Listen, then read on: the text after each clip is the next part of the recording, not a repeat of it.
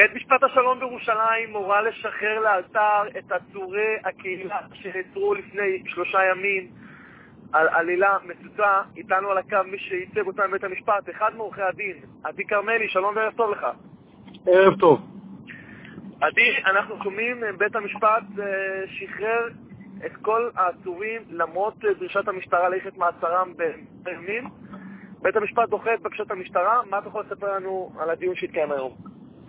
היה דיון ארוך מאוד, סוער מאוד, יצרי מאוד. אנחנו טענו טענות קשות מאוד כלפי המשטרה, שביקשה להאריך את מעצר אה, כל העצורים בשמונה ימים נוספים. סיפרה במשך שעות על פעולות חקירה ארוכות ומסובכות, על תלונות שאפילו לא קיימות.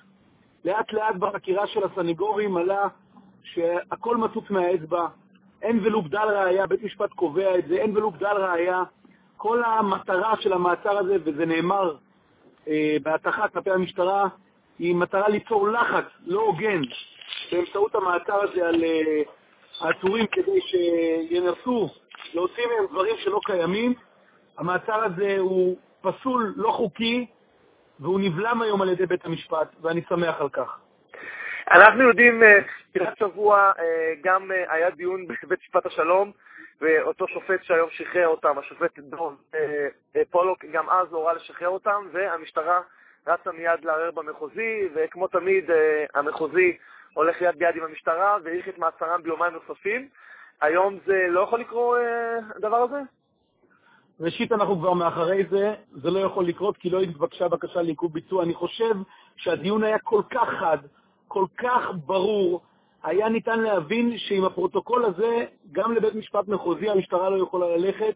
הדברים היו אה, ברורים מאליהם. המשטרה בעצם לא ביצעה גם את הפעולות שהיא הבטיחה לבית משפט המחוזי לבצע. אני לא יודע באיזה פנים הם היו נכנסים לבית משפט המחוזי. מעבר לכך, גם עילות המעצר שעליהן טענת המשטרה לא קיימות. לפחות לגבי אה, העילות של הימלטות ומסוכנות, מדובר בעבירות שהעילות האלה לא קיימות לגביהן בכלל. ולגופם של דברים, גם לא עילות השיבוש כפי שקבע בית משפט, נתן החלטה חדה וחד משמעית. נציג המשטרה אפילו לא ביקש לעכב את ביצוע כדי להגיש ערר. מה שנקרא, המשטרה הניפה דגל לבן. עורך דין כרמלי, בתור אחד שכבר הרבה שנים אה, נמצא, מסתובב בתי משפט, איך אתה רואה את כל הפרשייה הזאת? אה, מה קורה עם משטרת ישראל בעניין הזה? איך הם עושים כאלה דברים? עוצרים אנשים, אה, עושים חיפושים בבתים שאין בהם כלום אה, ולא מוצאים שום דבר? כאילו, מה, מה בדיוק עומד מאחורי כל הרדיפה הזאת? אני חושב שזו בהחלט רדיפה, ואני אה, אמור להיפגש עם הלקוחות שלי בימים הקרובים, לאחר שיסיימו את מעצרי הבית וינוחו מהמעצר הקצר הזה והלא נחוץ הזה, אבל אם אה, יישמע קולי, צריכה להינקט פה אה, פעולה חריפה, אה, כולל פנייה למפכ"ל המשטרה ולערכאות בית משפט על ההליכים המטרידים האלה, שיש להם רק מטרה אחת, לנסות ולגייס מקורות מידע אה, לטובת המשטרה בקרב אה, הקהילה, דבר פסול מיסודו, פוגע בזכויות אה, בסיסיות של נחקרים וחשודים ושל אזרחים במדינת ישראל, ושוב אני אומר, אם קולי יישמע, המילה האחרונה מהצד של החשודים עוד לא נאמרה.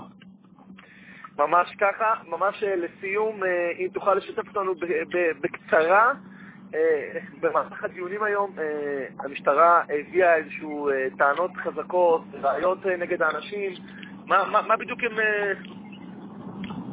כפי שאני, כפי שאני אמרתי בסיכומים שלי, המשטרה פיזרה עשן. אה, בעיני בית משפט, היא לא הביאה ולו בדל ראייה יפות. עורך דין כרמלי, אתה איתנו? של חקירות סמויות וגלויות, וכל אלה נשמטו אחד אחרי השני ונתגלו כסיפורי בדיות שאין להם שום יסוד ושום בסיס ושום אה, אה, עדן לעמוד עליו. התרסקו, כל הקונספציה הזאת התרסקה בהחלטה של בית המשפט שקיבל את כל טענות הסנגורים אה, ושחרר לאלתר את כל החשודים. מה השלב הבא שאמור להיות בפרשייה הזאת? אני סבור שתיק שהוא לא תיק מעצר, אלא נחקר שהחשודים משוחררים, גם הלחץ כלפיו יורד, המשטרה מנסה תמיד לעשות הישגים כשאנשים נמצאים במעצר, ולכן היא עצרה את החשודים, הפעם ללא צורך. בית המשפט עצר את זה, אני מניח שהחקירה עכשיו אה, תיכנס להקפאה.